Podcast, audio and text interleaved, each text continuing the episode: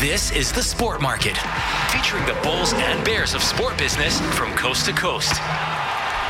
Here's your host, Tom Mayenknecht.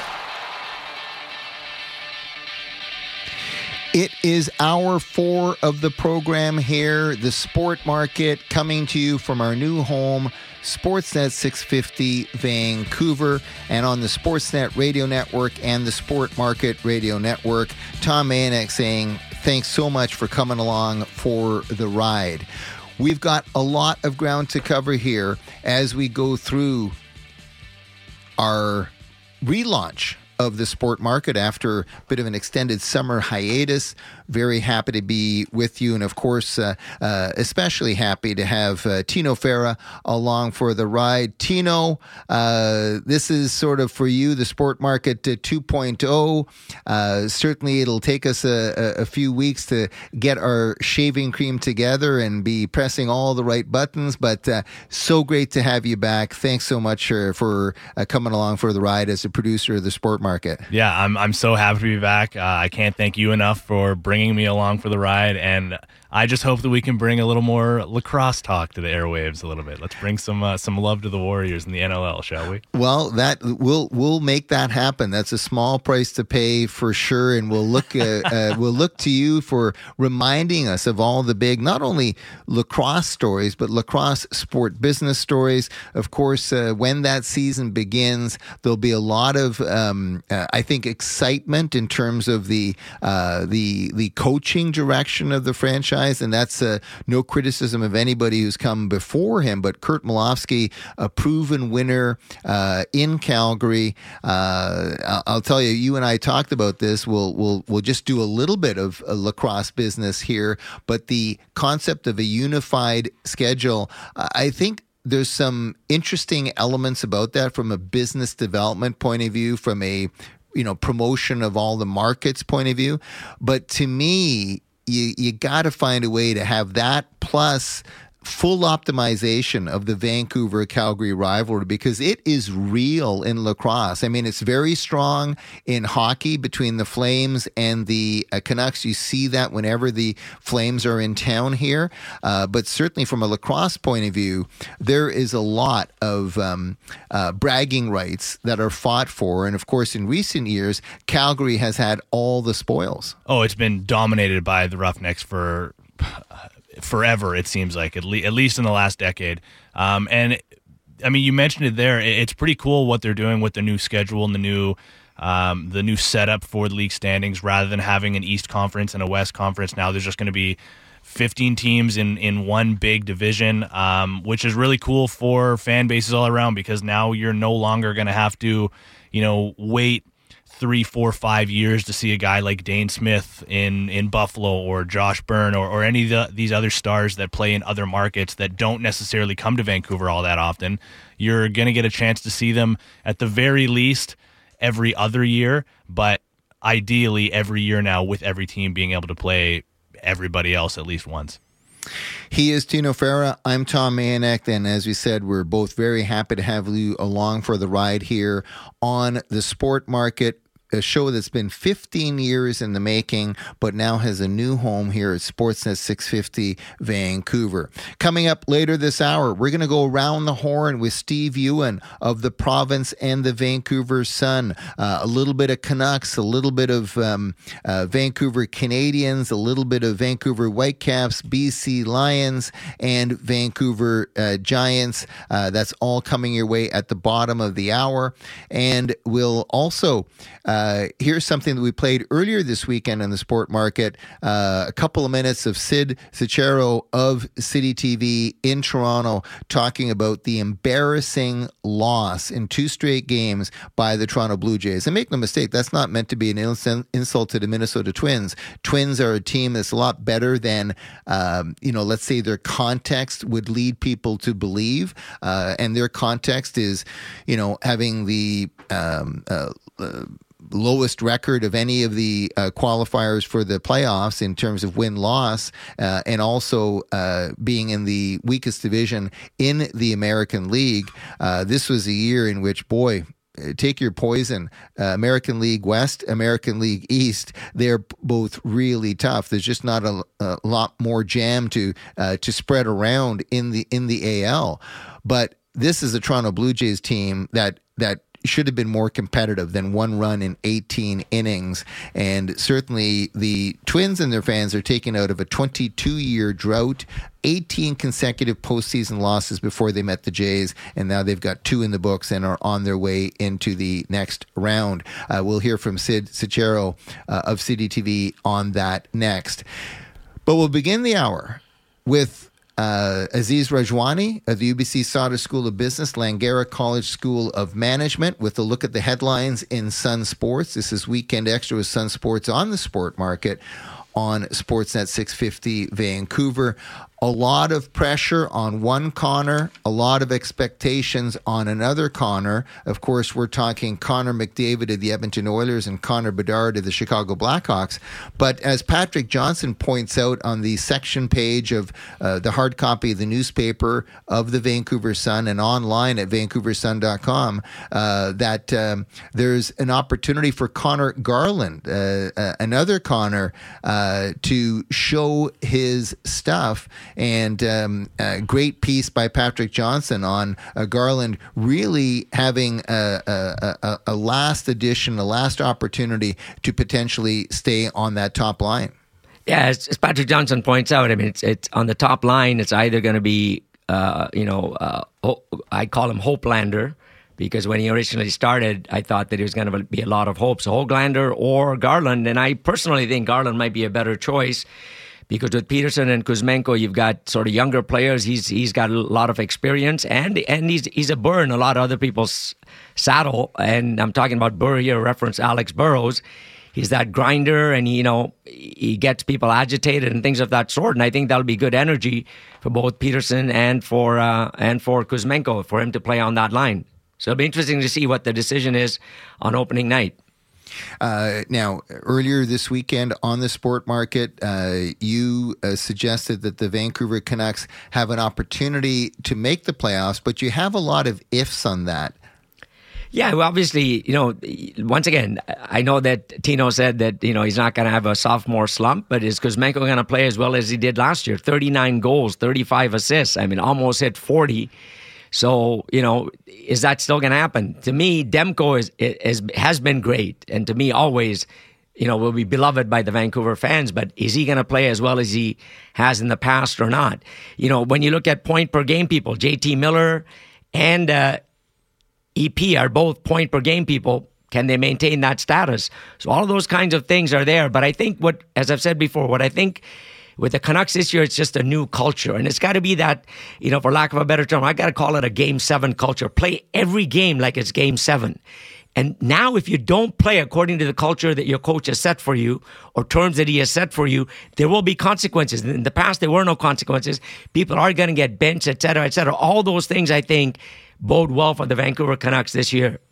Uh, we're going to come back to some of the business uh, previews, the business side developments of the Vancouver Canucks going into this 2023 2024 season. And I'm talking about uh, obviously the brand new video board, which you, if you haven't seen it yet, is absolutely spectacular. You and I had the opportunity to see it in a tennis setting at Cup. the Laver Cup. Uh, but that is a very admirable investment by uh, the Aquilinis and by Canuck Sports and Entertainment. And uh, want to get to that, uh, you know, in, in about 15 minutes' time here, uh, talking about what that shows about the future of Rogers Arena. Of course, they're also constructing the VIP uh, section, the black seat section between the two uh, benches. That'll be sort of ice level um, and very exclusive. Uh, the only thing that I'm hesitant of is it's such an exclusive group, 60. How relevant does it become to the overall fan experience? Uh, maybe you spread that those upgrades around a little bit and and be able to impact even more. But certainly there are people willing to pay it. Canuck Sports and Entertainment have heard that, and that's what you're going to see, um, you know, emerging in the in the coming months. Uh, but before we go there, just one last thing on the Vancouver Canucks, the captaincy from a business point of view, it's an important designation. It's the way fans relate to the team, largely through the captain. Uh, your take on uh, uh, Quinn Hughes as the newest captain of the Vancouver Canucks? Well, as I've said before, the choice was either EP or Quinn Hughes, and I think Quinn Hughes just and, and a, you and you saw it that narrow between those two. You didn't see JT Miller being a a, a legitimate uh, candidate for the captaincy. No, I didn't see it. I think he's a great player, and I think a lot of the criticism that is faced, uh, in my opinion, is un- unwarranted. In fact, he, he's the only player who's more than a point per game player. I think EP has 323 points in 325 games. And uh, JT Miller, I think, has 299 points in 283 games. So they're pretty similar. But but yeah, to me, it's it's you got to go young. You got to go to someone who's going to be around over the long term. Now EP hasn't been signed for the long term yet. He's there for the short term, where Quinn Hughes is. And I just think in dealing with the media, and I know, and I hope I don't, I'm not misunderstood when I said this because I've said this previously. Because it's not his first language, sometimes EP may not really enjoy talking to the media, and we parse their words so carefully here in Canadian media markets. And that's why I said that I can think Quinn Hughes is the best choice. And even since after his appointment, with everything that I've seen, the way he's reacted, I think it's great that he that he's that choice. And obviously, the three of them are on the leadership. You know, if you're gonna do a podium of leadership, those are the three people that are on there: EP, Quinn Hughes, EP, and JT. Uh, more on the Canucks business side of things uh, a little bit later this hour here, and at the bottom of the hour with Steve Ewen of the Province and theprovince.com. Of course, uh, uh, checking out the headlines right now in the Vancouver Sun and online at vancouversun.com. Uh, very quickly, we got a couple of minutes, Aziz, to uh, cover a lot of very readable stories, including the difficult stories that were in 2023, and you you've still got homophobic insults, you've got racial issues, uh, but uh, certainly uh, the sanctions um, uh, against Paris Saint Germain. Uh, uh, and and the suspension of four uh, players uh, that's troubling that it has to be policed and governed and and and and judged that way in 2023 that we're still seeing that kind of backwards thinking behavior. Yeah, sadly, and it's and it's prevalent in sports, particularly in Europe. Not only the homophobia, but also the racism and the misogynistic things. We, you know, Toronto FC. What was it? How many years ago was it now? Maybe four or five years ago with the, with the pandemic. I've lost track of time, but you know, someone was out uh, out out after a game and making, you know, using an acronym that, that was a misogynistic acronym. You know, I'm not going to repeat it here, obviously, but that kind of mentality that it's all boys. Let's talk business. The way you grow a market is to get people in the tent who have been outside that tent. If you want to gain market share, you bring others in. So you look at, for example, you look at beer products even. What have they done? They've mixed it with strawberry and this to try and get the women to drink more beer, etc. You look at even cosmetics. You try and get men to, to make up because women have been doing it all the time, etc. So you try and build a more inclusive tent to get more people in there from a business side and get everyone in there. Don't don't make it so that women don't want to go because they feel like they're going to be screamed at or, or, or uttered misogynistic comments at things of that sort. Make it inclusive, make it really like society, and that's the way you grow the business. Uh, some of the other headlines this morning in Sun Sports: Mike Ganter uh, on Raptors' new head coach Darko Rajakovic. Uh, you know, bringing a uh, how can I say a very different feel to the uh, coaching staff of the franchise. You've got Noah Trister on the Baltimore Orioles, very charmed season. I think they're going to be in tough against the Texas Rangers. Um, there's some real experience on the Rangers side of things, especially in manager Bruce Bochy. Um, JJ Adams, of course, uh, uh, uh, dissecting the uh, Raptors training camp. Of course, they've got a preseason game coming up at Rogers Arena. Uh, there's uh, certainly um, Premier League soccer uh, uh, coverage. And then, you know, a very gratifying quote by Connor McDavid. He's a leader within the Oilers locker room, he's a leader within the National Hockey League. But for him to talk about the uh, uh, um, Professional Women's Hockey League, the PWHL, the way he does, and it being a, a an amazing thing for hockey, says a lot about about Connor McDavid. A, he's right, and B, uh, it, it certainly is again part of this massive transformation, and it's a game changing shift in the landscape when it comes to professional sport. You've not only got now the consolidation of hockey; it always was going to struggle if it was competing two different leagues, the fragmentation with that. You've got the WNBA expanding. You've got um, uh, uh, major valuation lists now being compiled for the first time by the National uh, Women's uh, Soccer League. There's a lot of good stuff happening in women's sport obviously, and with the WNBA, you know, not coming to Toronto, I just wanted to make a point that the Major League MLSC is not owned by Edward Rogers. He has 37.5%. Bell has 37.5%. Larry Tannenbaum was, was wanting to sell has has the other 25%. And that's where the problem is, is Larry Tannenbaum wanting to sell. Both Bell and Rogers have looked at the terms of that agreement that they don't like. So why it's not coming to the WNBA is not just Ed Rogers because he only has 37.5% of the votes and can be outvoted by Bell and Tannenbaum together. Uh, but there's some conflict right now between the two owners and Tannenbaum with his possible sale to a, to a, to a pension to a pension plan. So it remains to be seen. But to me, it's a missed opportunity.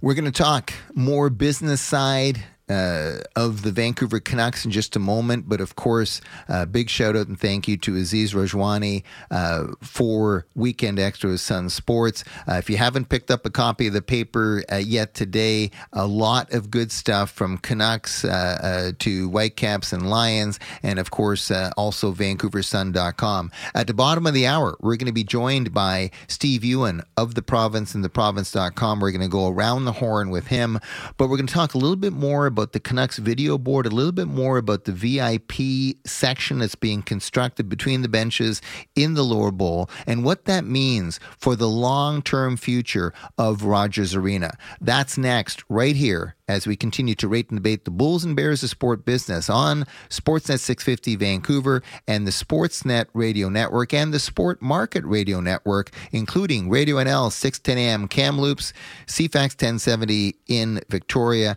and AM 1150 in Kelowna.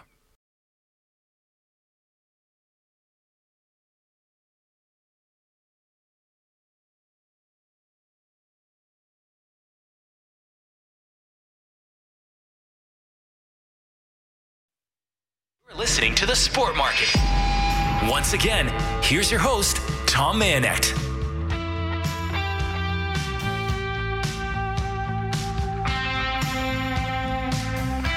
Course, last year there was the interesting thought or campaign around the possibility of a new 50, 60,000 seat stadium in Surrey. And there was even the connection that that could be a new home of the Vancouver Canucks. Now, I'm surprised that that story even lasted as long as it did in the news cycle because there's no way first and foremost, you've got the Vancouver Canucks moving from their current digs into a 50,000 seat stadium for National Hockey League competition. That's not what you do. And the Tampa Bay Lightning played for a short period of time, of course, in a big format uh, uh, arena. Uh, the San Antonio Spurs of the NBA did the same thing, but you don't play NBA basketball and NHL hockey in a stadium of 50, 60,000. So, just right from the outset, that was an absurd notion from a business point of view. Uh, you know, all the power to Surrey if it uh, wants to in its uh, new administration, you know, consider what a you know uh, football stadium, what a large format stadium would look like there. But to me, there is a lot to build on for both BC Pavilion Corp owners and operators of BC Place and the Aquilini Investment Group and Canuck Sports and Entertainment, owners and operators of both the Vancouver Canucks and Rogers Arena. They're not going anywhere anytime soon. And all you need to do is pay attention to some of the developments from an arena enhancement point of view. Those are investments for the future. Those are investments designed to maximize the lifespan of the arena. And listen, it's it's an ongoing process. There was, you know, a lot of third party money brought into the enhancement of what was Canada Hockey House um, for Canada Hockey Place for uh, the Vancouver 2010 Olympic Games. Uh, there was definitely upgrades and enhancements to Rogers Arena then.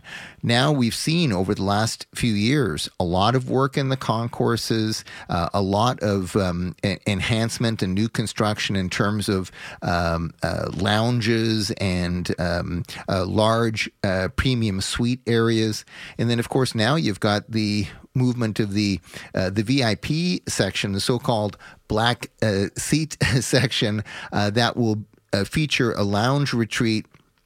Uh, in between the two benches at uh, ice level. That's a very exclusive 60 member club, but it's another example of what you can expect to see more of, and that is enhancement and renewal by incremental steps.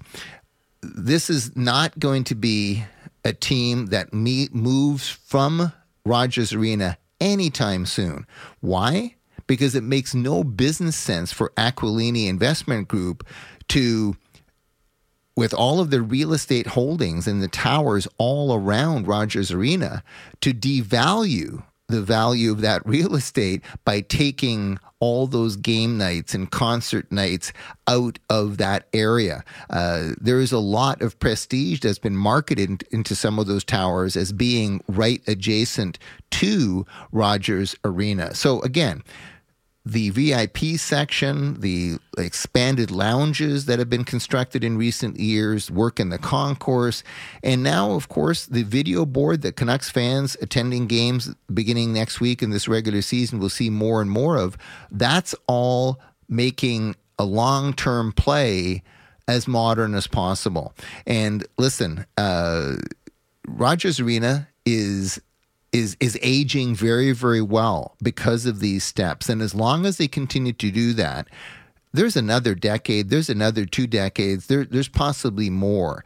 The only time they ever consider moving from their current situation is if there's a real estate investment that makes even more sense on the upside that they can sort of compare and contrast with the downside of leaving what they've already invested in and built over these last 20 years. Uh, Aziz Rajwani, of course, joins us from the UBC Sauder School of Business, Langara College School of Management. Uh, just a few quick thoughts, Aziz.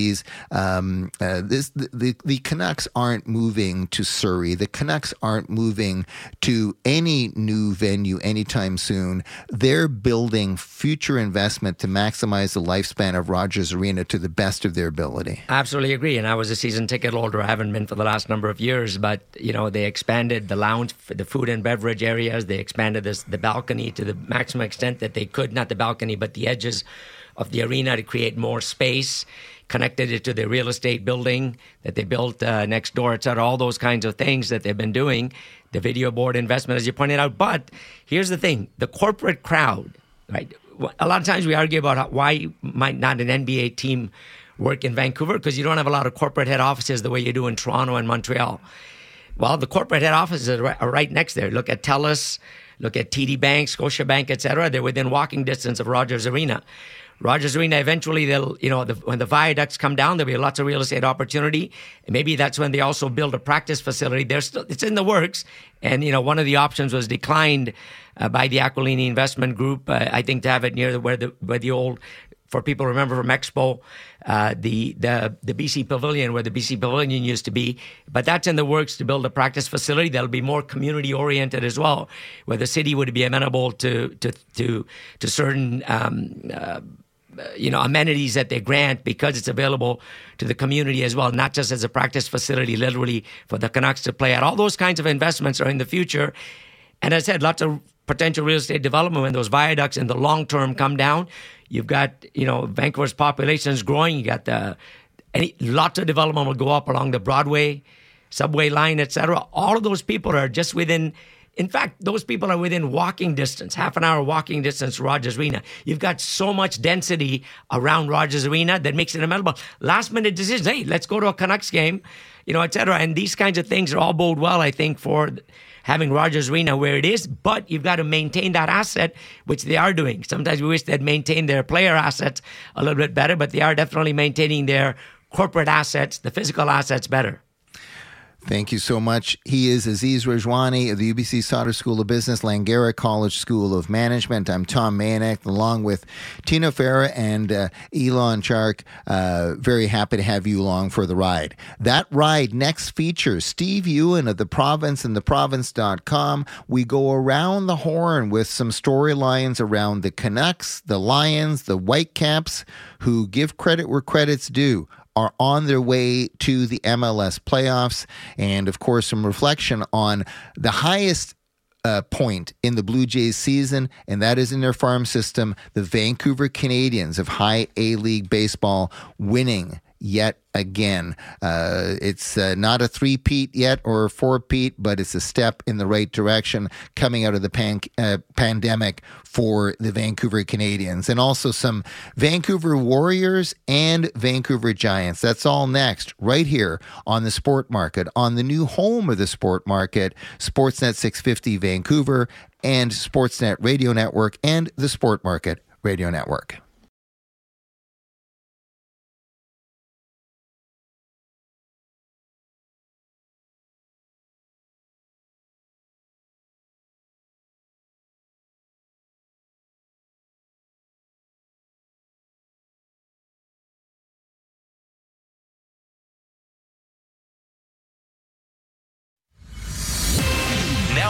The sport market, rating and debating the bulls and bears of sports business.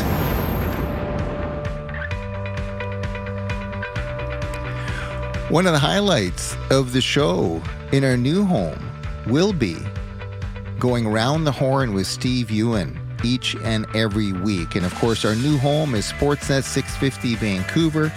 The sport market is now part of the Sportsnet Radio Network. And of course, we welcome all those who are part of the Sport Market Radio Network to be along for the ride. We're talking Steve Ewen of The Province and theprovince.com.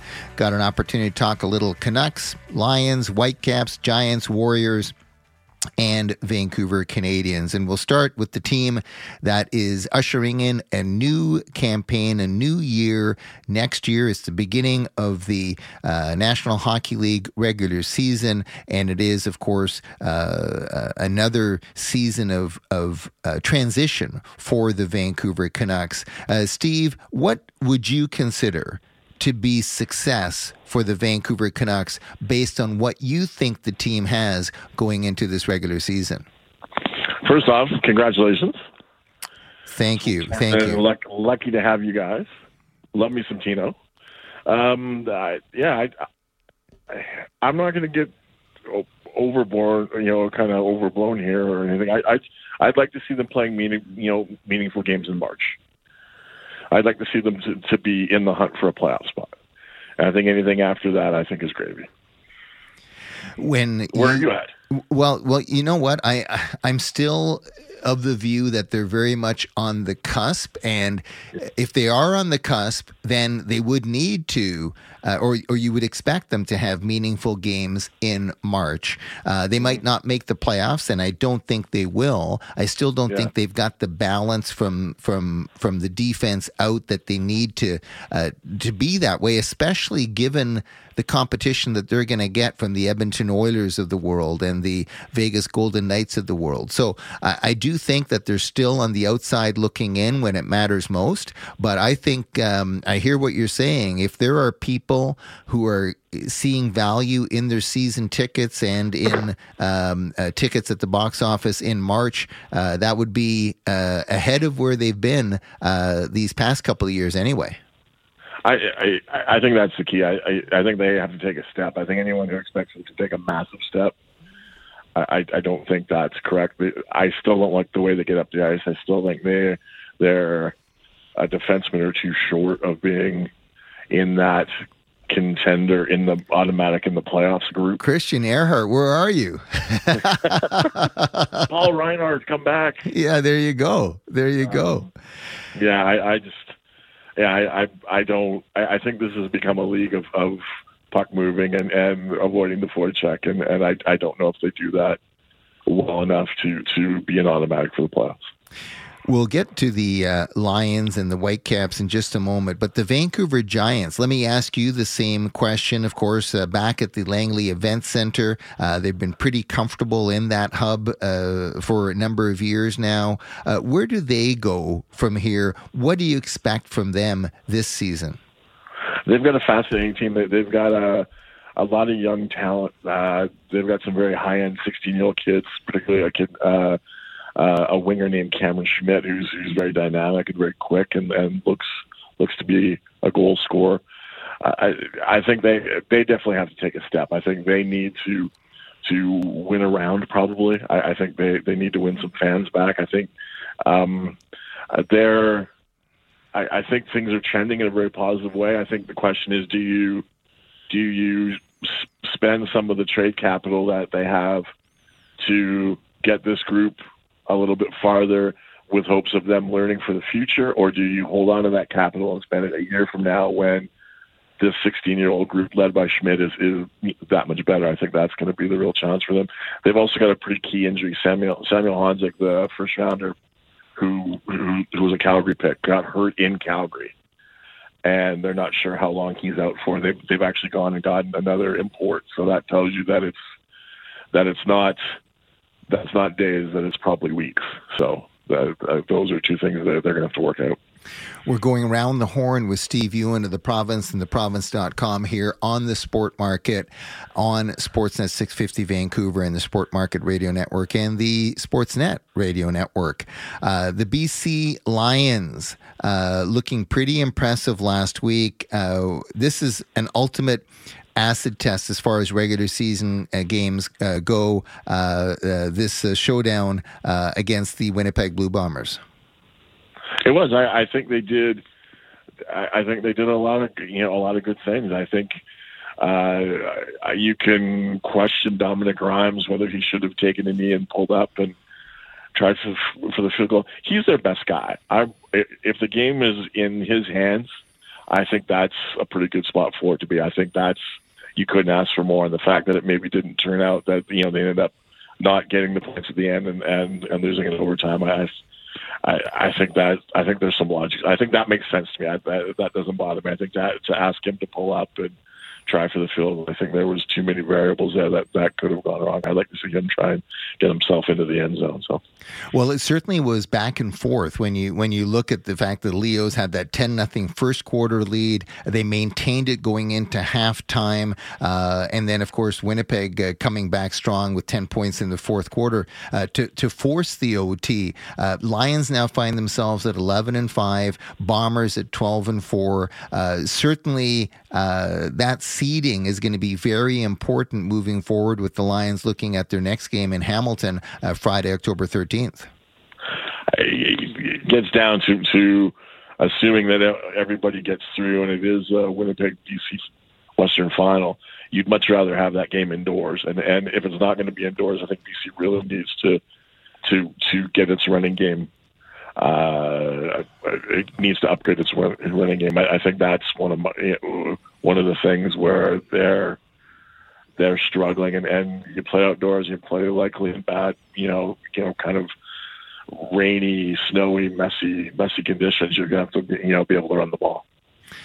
We've uh, checkmarked the Canucks, uh, the Vancouver Giants, the BC Lions. Let's give credit where credit's due. Uh, there's often been uh, an air of criticism, you know, around our chats on, on, on, the Vancouver Whitecaps with a lot of missed opportunities, questionable yeah. decision making off the field. But here they are uh, in the playoffs, and they're certainly getting some star type playmaking. Um, and and you'd expect that uh, some of the Whitecaps fans that may have stayed away in recent years uh, might be, uh, you know, coming back to the mix, and and hopefully there can be a bit of a playoff run here. I think it's crucial for them to to keep moving the story forward to to if they can't win a round, at least be competitive for a round and at least make uh, be trending the right direction because they were they've been so up and down for the last two or three years that it's been hard to get a read. But I, I think you've got some guys there, you know, Gauld and White. I think you've got guys that people can rally around, and and, and they need to just need to keep moving and need to keep keep progressing. And I, I don't think anyone's thinking they're they're going to win a championship this year, but I think. Uh, any sort of playoff activity in this town is, is huge for creating creating business.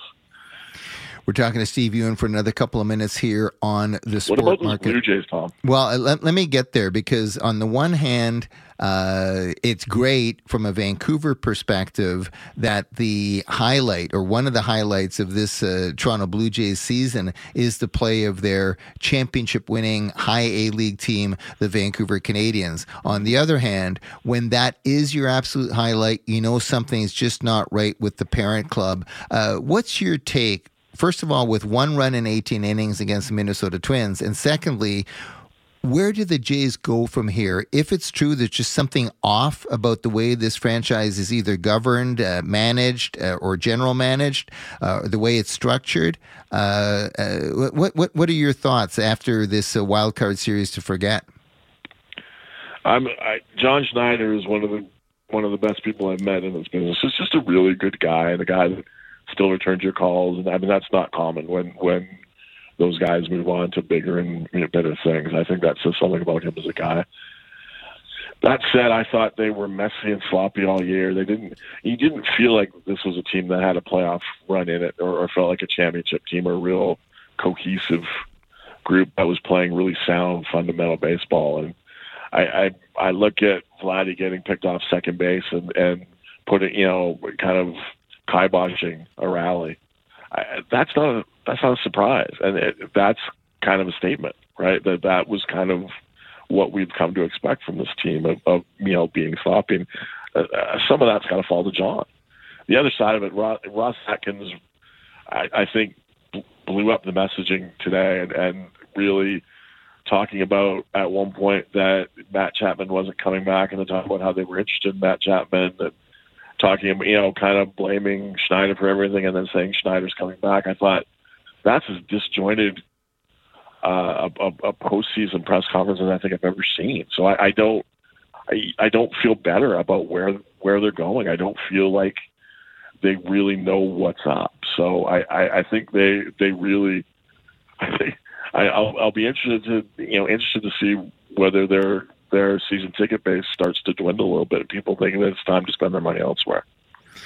It, it, it is interesting to me. Uh, the timing of a two-game sweep for the second year in a row and the third year forward. There's never a good time for that. But given their 330 million dollar renovation project that is about to go into phase two, uh, yes. they really could have benefited from a little bit more excitement and and a much longer run. Uh, to be two and done uh, for the second year in a row, that's not what this renovation project and the marketing of the Jays long term needed.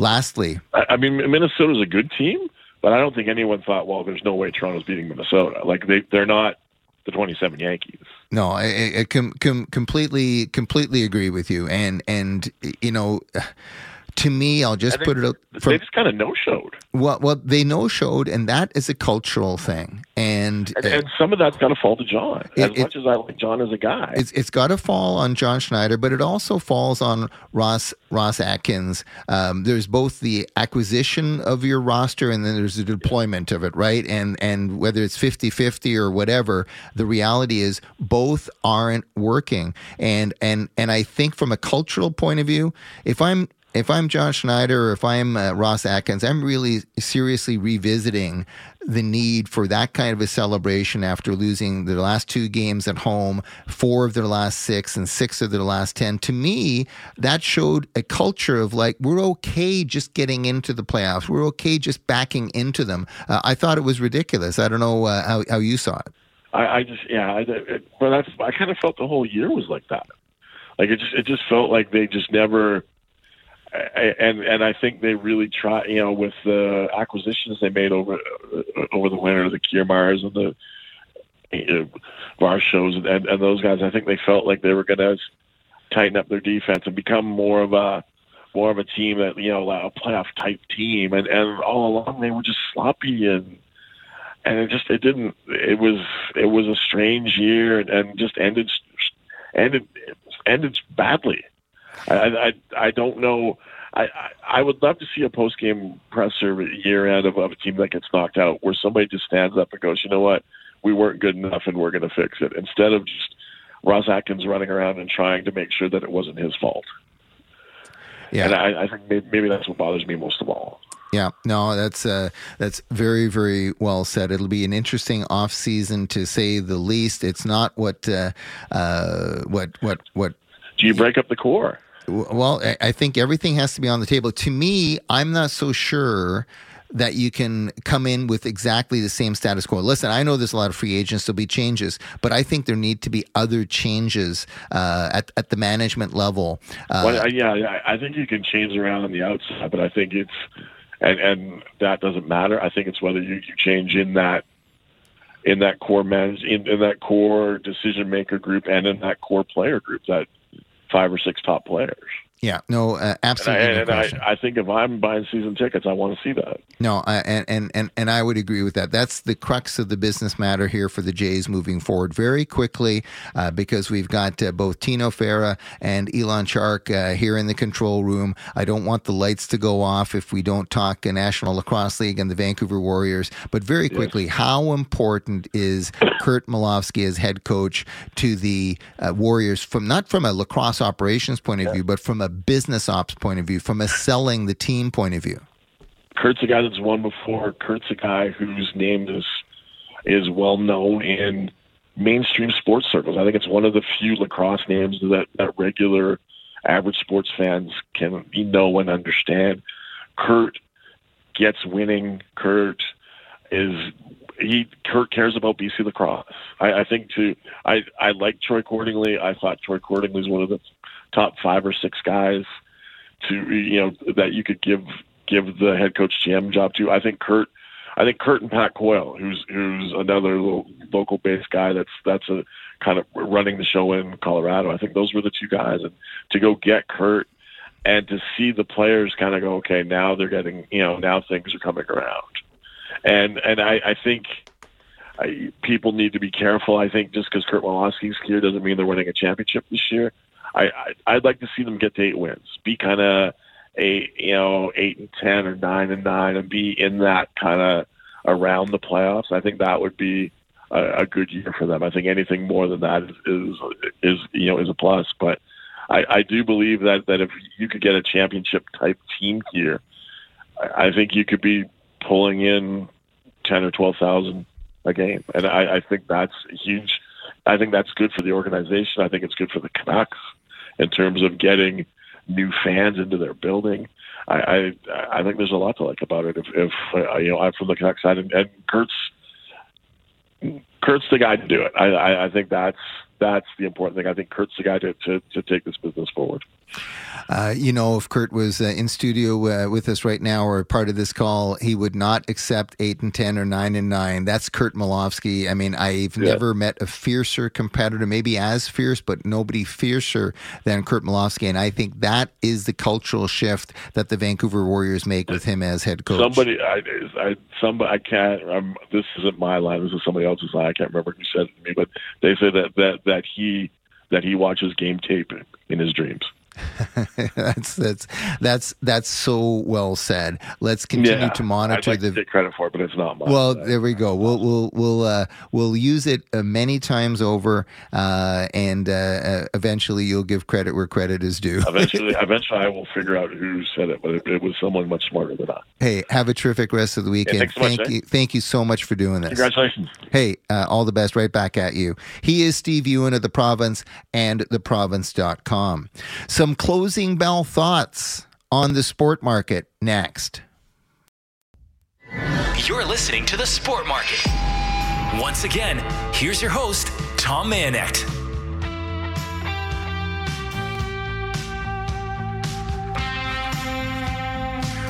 Want to again give a big shout out to Canberra program manager at Sportsnet 650 Vancouver, Chad Day, and the entire team Rogers Media in Vancouver for giving us a home.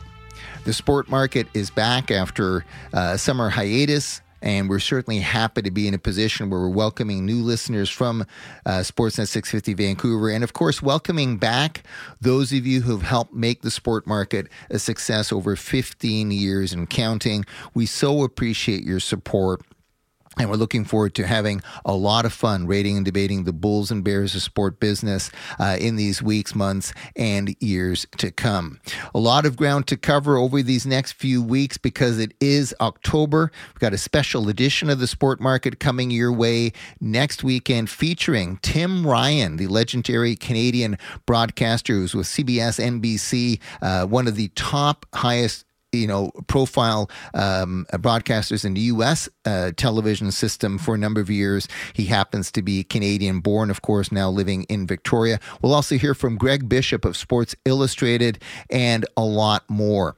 Uh, for those of you listening on Sportsnet 650 Vancouver, Pastime Radio, the collectible show, and everything collectibles, trading cards, uh, tabletop games, apparel, and signed memorabilia with Ken Richardson. That's next, right here on Sportsnet 650 Vancouver. Big shout out and thanks to Tino Fera in the producer's chair and to Elon Shark for uh, helping us make the transition. Uh, more Bulls and Bears next week.